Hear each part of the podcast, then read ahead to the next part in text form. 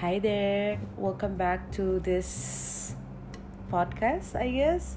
So, this is the second time I make a podcast because I would like to explore uh, my capability in making podcast, not to have any purpose on, you know, like uh, pengen punya banyak listener base or stuff tapi kayak pengen lebih sharing thought aja sih. Um, I do write but I don't think that a blogger or like blog sort of like blog platform or uh, very effective these days. I don't know maybe some people or me personally I'd like to more uh, listening other than uh, instead of like uh, reading things on blog and stuff lately ya. Jadi I think kayak if um, mungkin podcast is a kind of media that can help me to um, express uh, my feeling and stuff. So uh, jadi hari ini tuh aku pengen membahas mengenai uh, current condition which is still tentang coronavirus. Nah uh, beberapa hari ini tuh nggak banyak yang berubah sih aktivitas sama aja kerjaan juga masih ada terus um, gitu-gitu aja nggak terlalu banyak yang excited. Mungkin a little update I just uh, decided to take a course in Coursera karena di sana mereka nyediain banyak banget courses dari uh, Ivy Leagues uh, sorry Ivy Leagues Ivy League campus. Um, yang mungkin berguna banget kalau misalnya sekarang teman-teman lagi pengen mendalami sesuatu. So in my case gue tuh lagi pengen banget belajar soal kayak performance management atau time management gitu. Kayaknya itu menarik aja untuk dicari tahu lebih dalam gitu. Uh, selain itu untuk bisa nambahin skills bukan skills lebih nambahin ke knowledge juga sih. Karena kalau skills kan you need to practice it gitu kan. Tapi kalau kemarin tuh gue lebih banyak dengerin uh, lectures. Um, I forgot ya uh, itu kampusnya dari mana? Illinois ya gitu aku lupa. Nah um, itu rasanya seru banget sih karena gue balik lagi ngerasain kayak duduk di bangku kuliah dengerin dosen ngomong gitu. Tapi bedanya ini kayak online. So I can like really uh, empathize with those students who are doing online school kayak gitulah online studying stuffs. Um, that was very fascinating uh, new knowledges and also um, bisa ngerasain di lecture langsung sama bule. Kayak sort of like um, pride I guess. Um, tapi ya pokoknya intinya kayak gitu. Teman-teman bisa datang ke Coursera kalau pengen dapat courses yang banyak dari Ivy League campuses. Terus um, apalagi sih yang lagi yang kemarin gue coba lakuin ya? Kayaknya cuma itu doang sih. The rest it's just like the same as usual aja. Nggak ada yang terlalu significant change. Significantly change sih so mm, jadi uh, yang mau gue coba bring up hari ini adalah tentang uh, being or staying calm selama masa-masa pandemi ini. Reference gue satu cuma dari Psychology Today karena ini cukup komprehensif dan uh, I don't know sejak kuliah ini selalu menjadi referensi uh, artikel populer psikologi yang bisa dipakai lah gitu nggak terlalu berat kayak orang awam juga pasti mudah mengerti gitu ya. Jadi ada beberapa hal yang mungkin nanti akan gue kutip dari sini. Uh, jadi gue akan mencoba untuk meriletkan uh, si solusi-solusinya terhadap kehidupan gue sendiri. Dan nanti mungkin harapannya sih teman-teman juga bisa merilet si solusi-solusinya ini sama kehidupan teman-teman masing-masing. I hope it's gonna be a fruitful, fruitful podcast kalau enggak ya sayang aja sih atau mungkin uh, nanti bisa juga dicari lebih lanjut di psychologytoday.com uh, bisa langsung search aja artikelnya judulnya Staying Calm During COVID-19 uh, with the subtitle How to Rebalance Your Life in an Unbalanced Time. Oh, yeah, such a jargon. Jadi di sini uh, dia cerita ya kalau misalnya adalah hal yang normal nih saat saat ini orang tuh jatuhnya jadi cemas atau misalnya merasa kayak uh, uncertain tentang keadaan sekarang. Ini kayak banyak yang nggak pasti. Kayak misalnya yang paling gampang kayak dari working class orang tuh nggak tahu nih kira-kira sampai berapa lama gue akan dikontrak sama company gue atau sampai berapa lama gue harus nunggu sampai waktu PHK gue. Atau misalnya kayak worry karena harus ke kantor setiap hari atau ke pabrik let's say. Tapi um, keadaannya sekarang lagi corona di mana-mana. Dan ya banyaklah ketakutan-ketakutan di working class ya especially atau misalnya kayak um, ada beberapa orang yang you know kayak sekarang tuh banyak banget kan yang bilang uh, extrovert merasa uh, lelah dan capek nih gara-gara stay di rumah. Nggak bisa mengabsorb energi dari orang karena uh, biasanya ada di crowd sekarang jadinya nggak di crowd lagi. Nah those things sih yang pasti terjadi sekarang dan itu pasti bukan sesuatu yang menyenangkan ya apalagi uh, ada efek-efek secara psikologis maupun mental nih yang terjadi. So these things I'm getting it from psychology today. Um, di sini dijelasin kayak sebenarnya kita tuh nggak perlu terlalu anxious ya but still banyak yang bilang harus lebih waspada. Karena sebenarnya gini kayak kita tuh lebih resilient dari apa yang kita percayain gitu um, di sini dibilang bahwa human spirit can be incredibly kind and generous And so even with the social distancing, we can feel the support from one another. Ini yang paling nyata terjadi sekarang kan, kayak banyak banget orang-orang yang disupport sama orang-orang di sekitarnya. And thank God for the technology, some people can get connected with their relatives karena kita nggak bisa menutup mata banyak banget orang yang LDR dari keluarganya jadi sekarang dengan adanya teknologi ini bisa kebantu orang untuk bisa ngerasa lebih fulfilled in terms of uh, social needs-nya gitu untuk ketemu dengan orang, ketemu dengan keluarga, extra extra juga ngerasa uh, terbantu dengan teknologi ini. So that's actually a good set of having technology in this world though for the current situation. And um, jadi ngerasa gak sih sekarang banyak banget orang yang baik gitu, orang yang akhirnya bahu membahu gitu. Karena sekarang tuh kayak variabel uang udah nggak meter lagi. Ekonomi tuh lagi mau ke arah resesi dan ini terjadi secara global gitu. Orang tuh berusaha untuk untuk as much as possible saving uh, money uh, dan juga uh, kegiatan-kegiatan ekonomi kapitalisme. Nggak ini terlalu baik.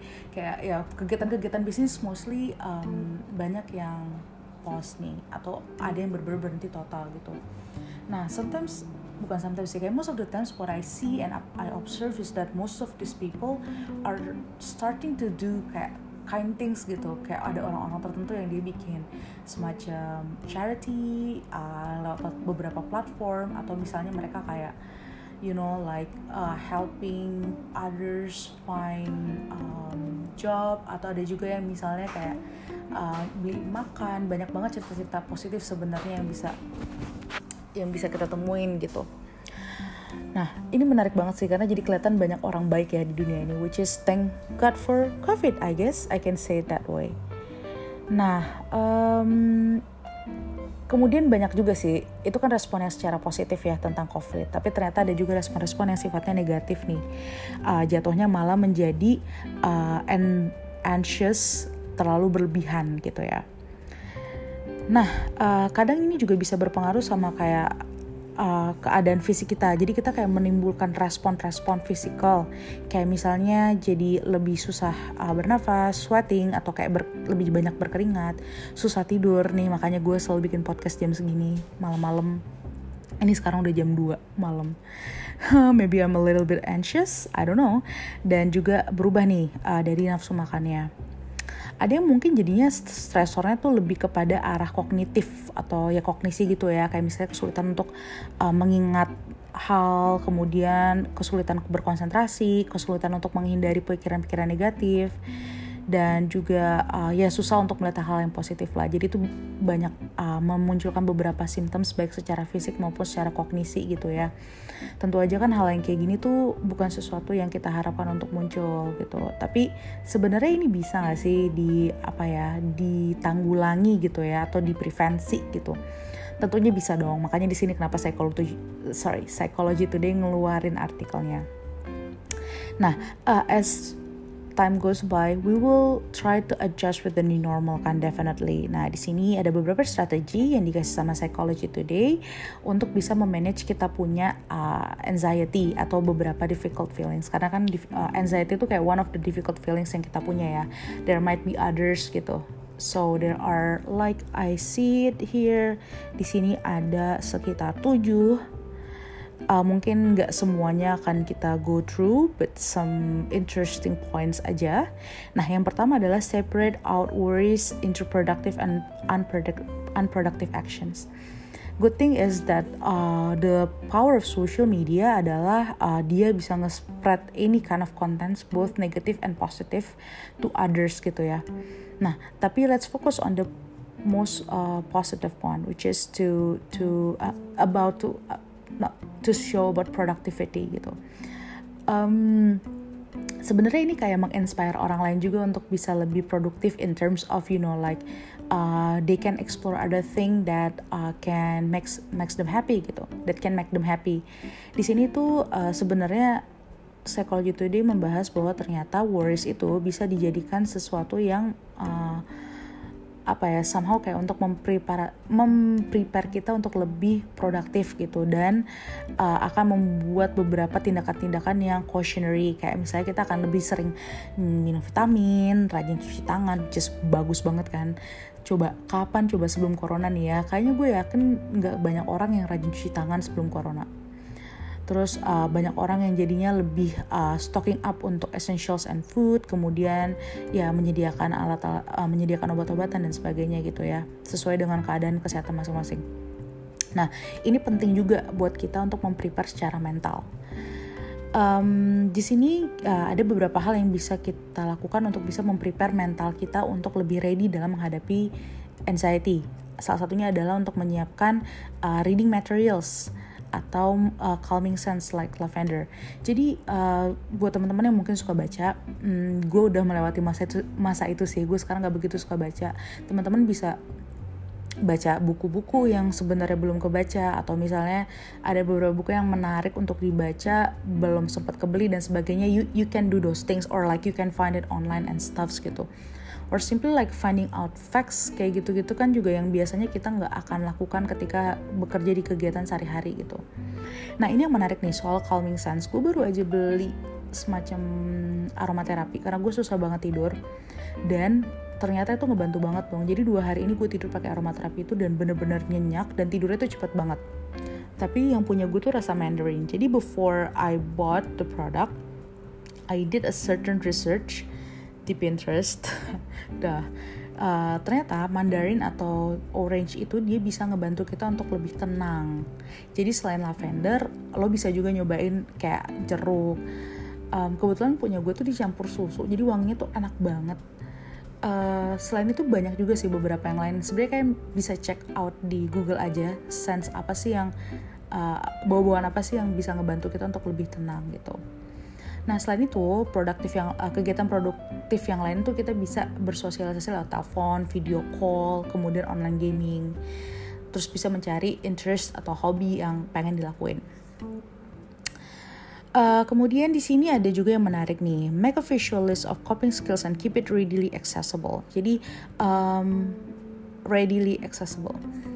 Uh, dulu tuh gue pernah sempat ada di dalam satu kelas yang mengatakan di dalam satu kelas tentang gue lupa di mata kuliah apa jadi kayak tentang um, coping skills gitu. Jadi setiap orang tuh akan punya coping skills yang berbeda-beda. Jadi kalau misalnya gue cerita hari ini tentang gue belum tentu itu juga uh, terjadi di lo. Nah coping skills itu apa sih? Coping skills itu adalah sebuah kemampuan yang kita punya untuk bisa menghadapi suatu stresor tertentu Nah, um, sometimes kan kita tuh terlalu capek nerima banyak informasi, WA WA grup keluarga, terus keadaan-keadaan yang baru. Jadi kayak ya kita jadi lelah sendiri gitu loh. Kita nggak bisa act as natural as usual gitu. Nah, uh, salah satu cara yang bisa kita lakukan untuk bisa uh, apa ya keluar dari keadaan tersebut adalah kita bisa membuat nih uh, list dari hal-hal yang bisa kita lakukan untuk tetap tenang jadi kita bisa ingat nih apa yang harus kita lakukan. Jadi ini ada beberapa ide atau ya uh, mungkin saran suggestion apa yang bisa dilakuin uh, sebagai coping skills. Di sini ada kayak terapi kemudian talking to a friend uh, ngobrol sama teman kemudian exercise uh, olahraga prayer berdoa definitely reading meditation yoga creative activities maybe it can include something that relates to art or else. Kemudian bisa positive self talk which is my coping uh, this that's how I cope up with the you know anxiety feelings anxious feelings whatever. Terus udah gitu bisa cooking gardening journaling deep breathing listening to music uh, household projects, spring cleaning, meditations, puzzle or games, ludo, playing with your pets and kids, and doing something nice for someone else. Okay, there are a lot of things that you can do in order to cope with the current situations. You can pick one, or you, if you know, you like you have already known yours, you've, you've already figured it out. That's actually great. Uh, but it's gonna be even greater kalau misalnya itu semua bisa di, um, you know, you are being exposed to it. Jadi kayak lo ingat apa yang harus lakukan ketika uh, lo udah mulai anxious lagi gitu and um, kayak definitely after after encounter such feeling ya lu bisa langsung melakukan kebiasaan cope up lo gitu. Nah, terus yang ketiga nih, ini adalah challenge negative thoughts, which is something that I really really like. You know, like sometimes um, kita tuh sering banget terima informasi yang negatif ya. Kayak sekarang tuh banyak banget informasi kayak soal penjarahan terus udah gitu kejahatan terus udah gitu kayak uh, ya macam-macam lah pokoknya yang jahat-jahat atau kayak iya covid itu uh, bisa menyebar lewat udara dan sebagainya gitu. This is a very effective uh, apa ya effective solutions towards uh, uh, your management sorry untuk memanage lo punya uh, anxiety feelings gitu gue suka banget melakukan ini karena setiap gue nerima informasi yang negatif I would definitely check on the internet. Jadi apakah benar informasi itu ada, sumbernya dari mana, gue bisa percaya nggak sama sumber itu dan sebagainya. That's what I'm currently doing in my group keluarga.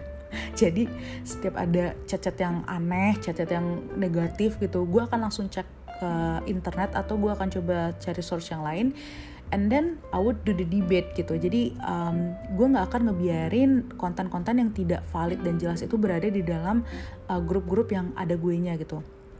First uh, it might be you would look even cooler karena lu kayak revealing the fact gitu kan. Um, and then ya itu juga bisa ngebantu untuk menenangkan keluarga lo juga. Jadi jangan sampai kayak mereka tuh di uh, kuasai oleh pikiran-pikiran yang negatif gitu. So I also like talk with my moms and my mom and discuss it with her. Dan dia tuh juga tipikal orang yang sama kayak gue. Jadi setiap ada uh, new things uh, sorry new informations gitu ya terutama kayak di um, grup keluarga which is gue juga satu satu grup juga sama beliau ya kita lebih seneng kayak untuk nge-challenge ini benar atau enggak gitu. Terus kayak pun kalau itu benar what can we do about it gitu. Jadi nggak nggak apa yang nggak berkutat di dalam masalah tapi kita bisa cari solusinya juga gitu. Dan bisa ngebuka diskusi di dalam grup keluarga. So this is a very good um, very good thing to do to challenge negative thought negative thoughts. I would highly suggest you to do that. It's fun. Kemudian di sini ada juga limit your exposure to anxiety producing news and information. Ini sebenarnya kurang lebih sama kayak yang di atas gue gak akan ngulang begitu banyak tentang ini. Uh, intinya adalah uh, coba untuk bukan melimit sih gue nggak setuju untuk melimit ya. Sometimes we also need to uh, just receive it and then check the fact and validate gitu itu benar atau enggak. Kalau ternyata itu benar balik lagi yang tadi uh, what can we do about it? Apa yang bisa dilakukan supaya orang tuh nggak lebih panik atau kita bisa bisa memitigasi masalah tersebut? Next itu adalah tentang practice a daily mindful activity. Um, try to like get it, but I hope that I can explain it well here. Uh, di sini ada penjelasan kayak tentang there are a lot, lot of like uh, anxiety attached gitu karena uh, kita berusaha untuk menghindari uh, threat-threat yang datang dari masa depan gitu atau sesuatu yang kita nggak bisa prediksi sesuatu yang mungkin akan mengancam kita gitu. Jadi kayak karena keadaannya itu sangat amat tidak bisa dipahami dan diketahui kadang-kadang kita suka melebih-lebihkan melakukan asumsi yang terlalu berlebihan terhadap uh, the future. Kayak misalnya oh ya ini kayak covid ini akan bertahan lama dan akan memusnahkan setengah umat manusia kayak kita kita exaggerating things gitu loh. Padahal sebenarnya belum tentu itu benar gitu. Nah terkadang uh, kita bisa melakukan yang namanya daily mindful activity. Jadi di mana kita itu fokus kepada sesuatu yang real yang present yang sekarang gitu. Karena sekarang balik lagi sih kalau misalnya kita mikirin tentang sesuatu yang ada di depan sana di sesuatu yang nggak bisa kita kontrol sama sekali what can we change basically? There's nothing we can do about it. What we can do is you know stay present gitu.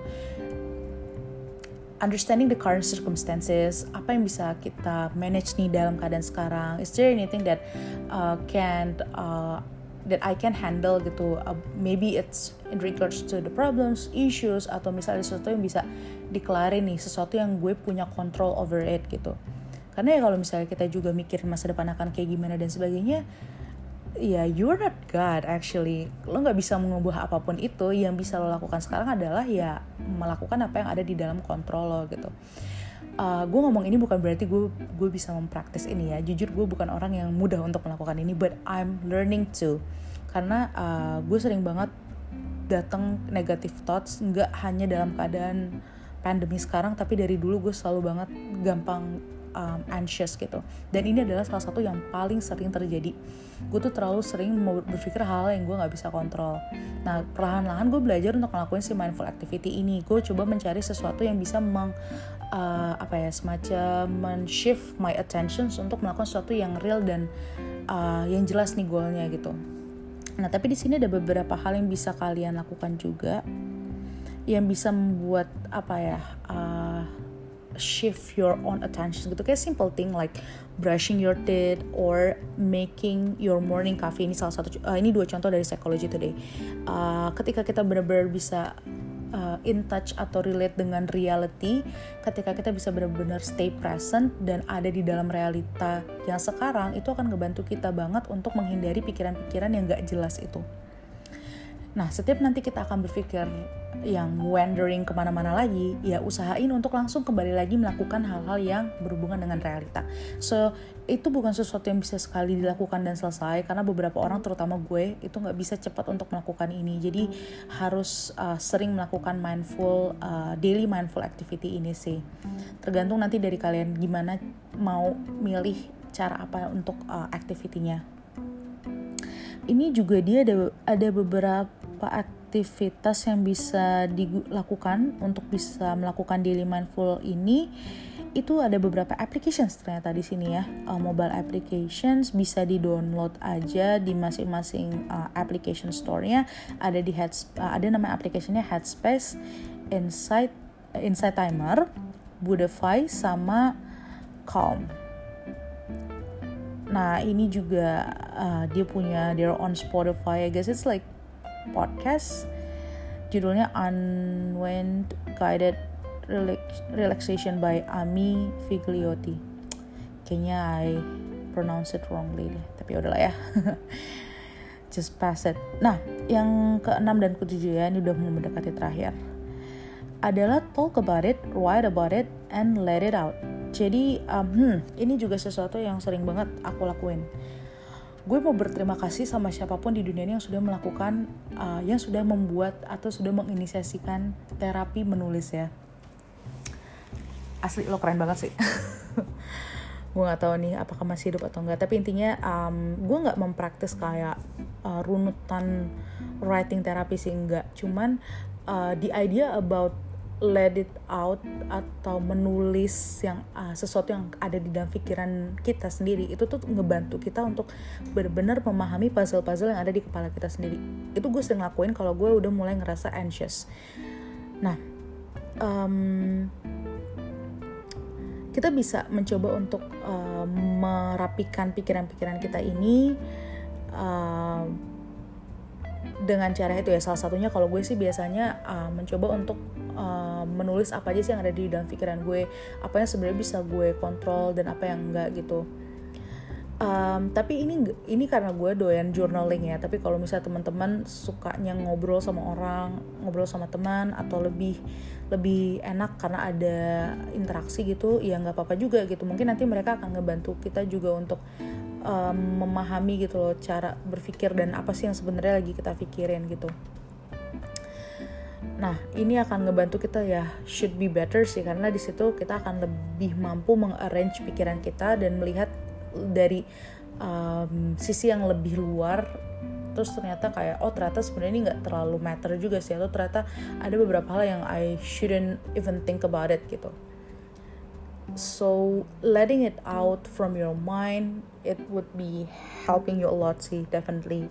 That my way is to write maybe yours would be talking to your friends and others.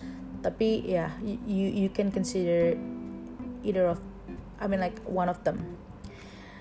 Terus yang terakhir nih um, dari psychology psychology today uh, salah satu eh, ini hal terakhir yang disarankan untuk bisa memitigasi uh, anxiety adalah untuk pay attention to positive events. Jadi ini sebenarnya kurang lebih um, kayak kontradiksi bukan kontradiksi sih tapi kayak mensupport uh, poin-poin yang sebelumnya gitu ya.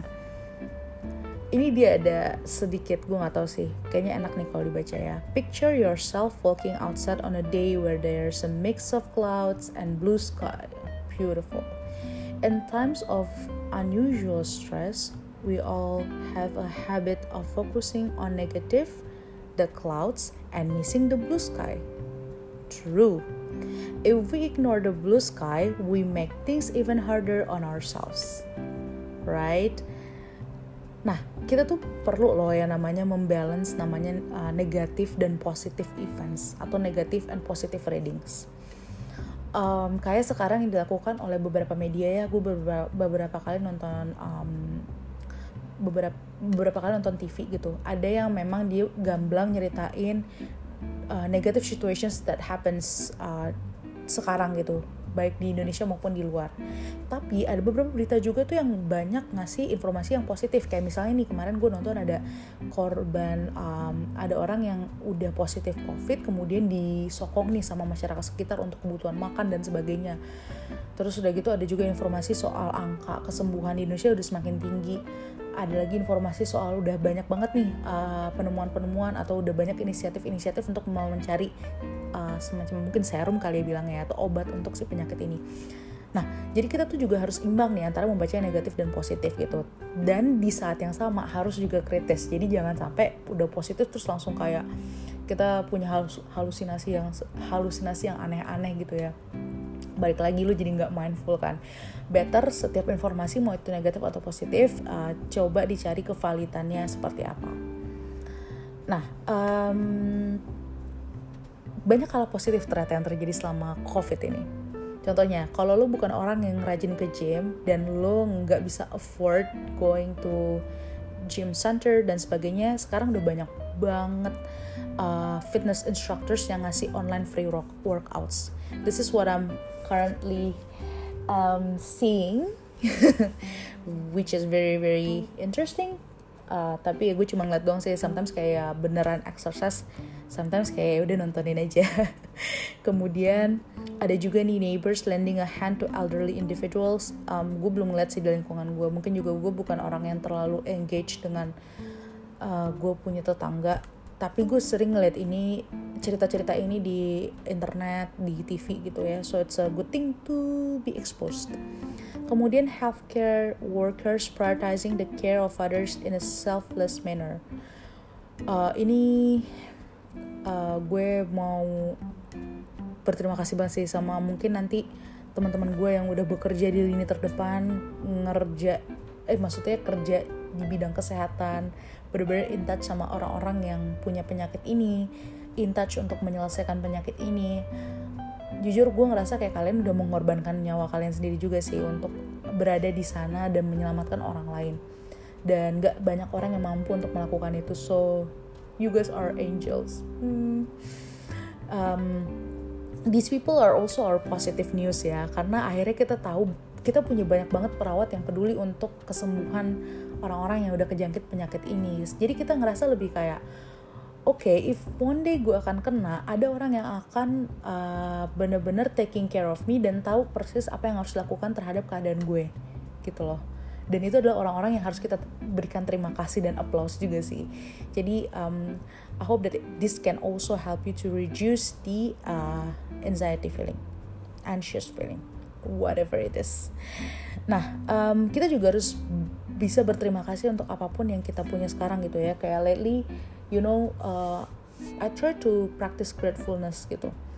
Um, sebenarnya gue udah tahu dari dulu gratefulness itu adalah sesuatu yang healing ya. Tapi sometimes karena gue anaknya suka sedikit tidak bersyukur terus selalu ngeliat ke atas lupa ngeliat sekitar dan sebagainya. Jadi kadang-kadang tuh susah banget untuk bersyukur. Di saat-saat kayak gini banyak banget hal yang bisa disyukurin ya. Kayak uh, di sini sesimpel kayak a hot shower um, I still can experience kayak mandi pakai air anget dan sebagainya. Mungkin ada orang yang bahkan untuk dapat air bersih aja susah banget atau untuk dapat air aja susah banget. Remember this COVID-19 ini nggak cuman happening di negara-negara develop ada negara-negara developing yang bahkan mendekati garis kemiskinan terbawah yang mengalami ini gitu. Yang mereka tuh bahkan di kehidupan sehari-harinya tuh nggak bisa punya akses ke kehidupan yang ideal tapi kita yang hidup di negara inilah contohnya. Misalnya kayak gue pribadi deh gue berangkat dari diri gue sendiri. Kayak gue masih bisa gitu loh merasakan air yang enak baik air mandi air minum dan air-air yang lain lah gitu. Ya mungkin orang-orang lain di luar sana nggak bisa rasain gitu. Itu sesuatu yang harus diucapkan syukur loh. Karena kalaupun kita nggak dapet itu itu kita bakal sedih banget sih asli. Kak lo tau gak sih kayak air itu tuh sumber kehidupan kalau lu nggak bisa punya air kayak lu mau mandi minum dan sebagainya itu bakal susah jadi lo harus bersyukur kalau lo masih bisa punya punya akses ke air bersih sih morning coffee hmm ini juga harus disyukurin gak banyak orang yang bisa you know punya privilege untuk bisa minum kopi untuk minum kopi kopi yang bermerek, kopi yang dibikin sendiri dan sebagainya. Something that I should be grateful of gitu. And I can stock up my own coffee um, ingredients aku baru beli kopi bukan mau bikin dalgona sih kayak I'm not into dalgona. Cuman uh, sekarang aku coba memix kopi sendiri yang sehat yang lebih sehat daripada kopi-kopi branded yang biasa dibeli.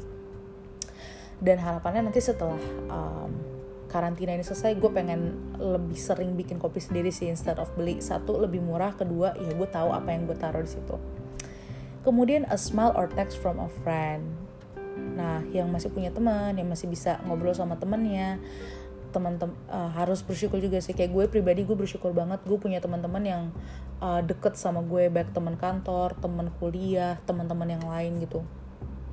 I'm very grateful of having all of them gitu. Terutama kemarin banget gue baru uh, zoom call sama teman-teman kuliah gue yang gue udah nggak tahu ketemunya udah berapa lama banget secara tatap muka ya dan bener-bener kayak semua orang ada di situ gitu. Dan gue bersyukur karena kemarin cukup full team karena ada beberapa orang juga yang nggak ada. Dan kita bener-bener bisa deep talk gitu loh. Udah lama banget kita nggak ngobrol dalam dan banyak ngebahas tentang hal-hal yang kita alami sekarang gitu. I'm very grateful even though some uh, even though most of the conversation is very cloudy tapi kayak that's a very meaningful conversations though. Kayak lo bener-bener bisa uh, punya gambaran tentang kehidupan orang lain, apa yang orang lain hadepin, dan lo bisa benar-benar present untuk ya udah giving support and then also to empathize to their situations and stuff gitu. So this is a very uh, cool thing to do actually. You know like get in touch with your friend gitu. If you have friends, please do that karena mungkin beberapa teman kita juga butuh uh, berhubungan sama kita. Kita mungkin gak sadar kayak ya udahlah I'm I'm okay being alone gitu, tapi mungkin ada beberapa orang di sekitar kita yang butuh untuk kita sapa, untuk kita ajak ngobrol dan sebagainya. So I think since sekarang mungkin kebanyakan kita WFH, lo masih punya waktu istirahat dari jam 12 sampai jam 1, why not try to catch up with some people yang lo udah lama nggak ngobrol, terus kayak you know getting to know getting to know them better, um, beberapa janji-janji yang lo belum lo bikin coba untuk direalisasikan meskipun nggak bisa ketemu langsung gitu. Just talk to them mungkin mereka uh, butuh telinga kita saat ini untuk dengerin cerita mereka. Apalagi keadaannya sekarang udah getting hard ya.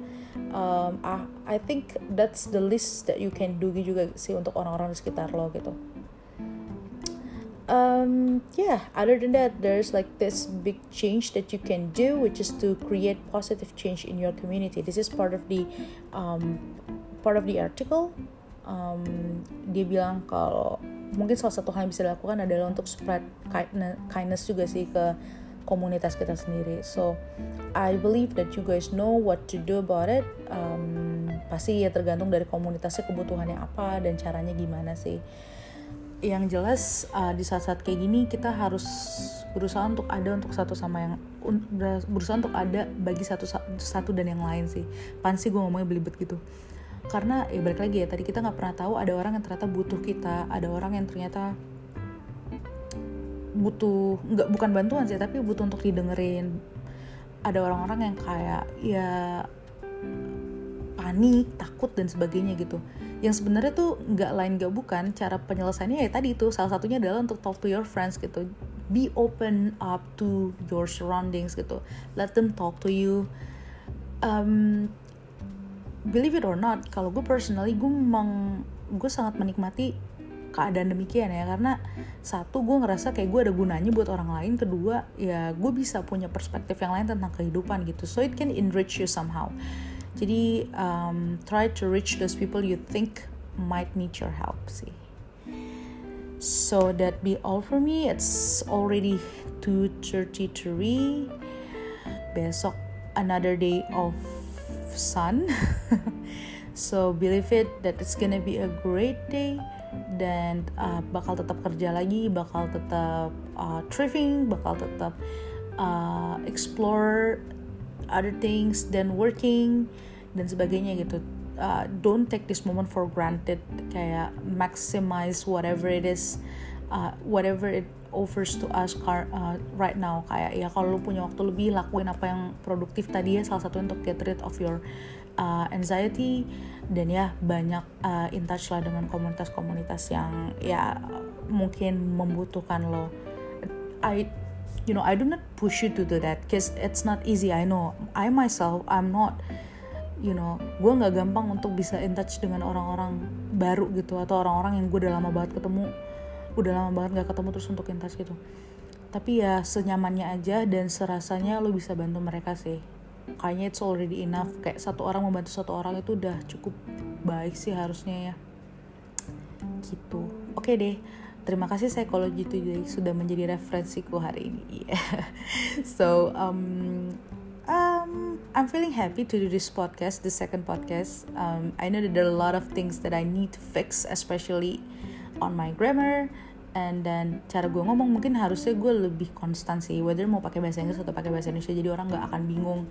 Terus gue juga nggak belibetan sendiri. So uh, I try to like I'm going to try to listen to it again and find some uh, you know uh, improvements that I can make uh, dan semoga uh, gue bisa uh, apa ya mungkin bukan menginspirasi sih tapi gue bisa menjadi resource juga buat teman-teman um, dari informasi-informasi yang tadi udah gue dapetin dari psychology today psychology today.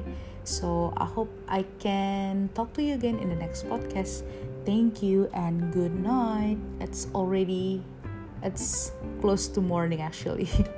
Bye bye